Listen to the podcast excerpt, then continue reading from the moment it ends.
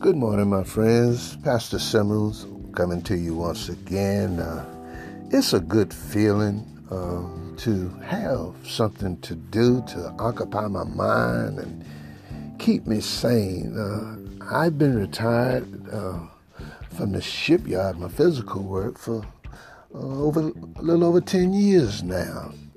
And uh, God has given me this work to do that just keeps me in a great mood uh, that I have God on my mind, work and purpose that He's given me uh, to do, and it, it just encouraging someone else. It's, it is a great, uh, great purpose in life, and I want you all to know that I, I feel good about what I'm doing. Um, look, yesterday uh, I was watching a documentary. I think it was yesterday uh, of a person that worked as an co, co airline pilot for German Airlines, and uh, the head pilot went to take a break, left him alone in the pilot's cabin, and uh, when the captain came back, um, he couldn't get in, and the co-pilot had locked the door, keeping him out because uh, he was going through some issues in life, and and seemingly acting normal, no one knew it. Flew the plane into the side of a mountain, taking 152 lives approximately out of this world. The enemy has power uh, uh, so much that he can get into your head if you let him. He can bring about tremendous destruction. Jesus makes a statement in Matthew 6 25. Do not worry about your life, what you eat and uh, what you uh, uh, wear, etc., and uh, about your body.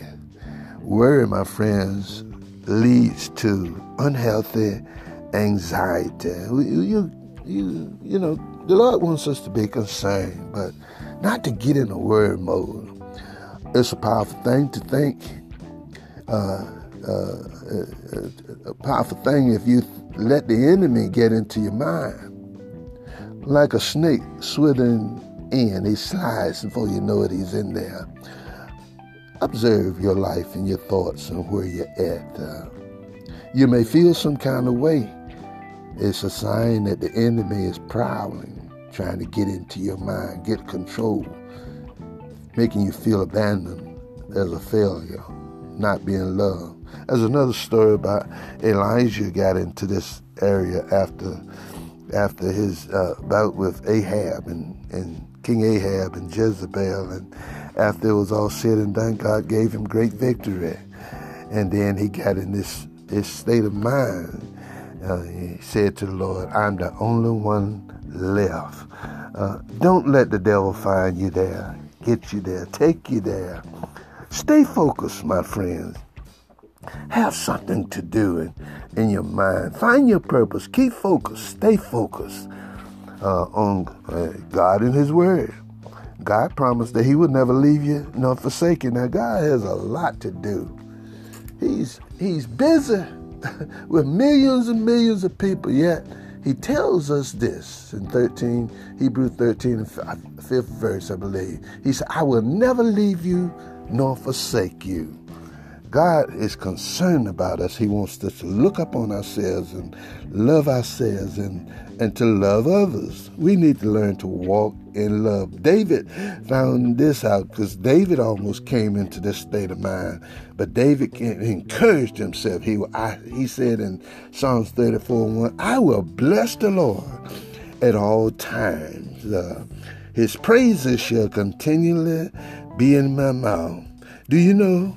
What this means, my friend, it'll help you to know that you should stay in the right state of mind. Stay sane and uh, and protect yourself. Focus. Don't let the devil get in your space. All right? Uh, be aware of your thoughts. Examine yourself. Examine your thoughts.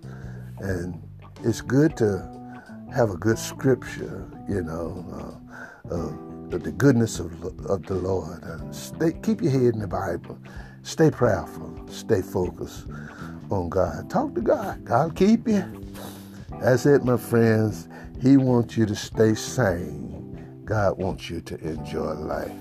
That's it. My thought for the day. Um, don't uh, become abandoned. Amen. Uh, be aware of who you are and whose you are. Pastor Simmons, SBC Kingdom Ministry, uh, coming to you once again today with this thought. Hope it, hope it helps you. Bye until next time.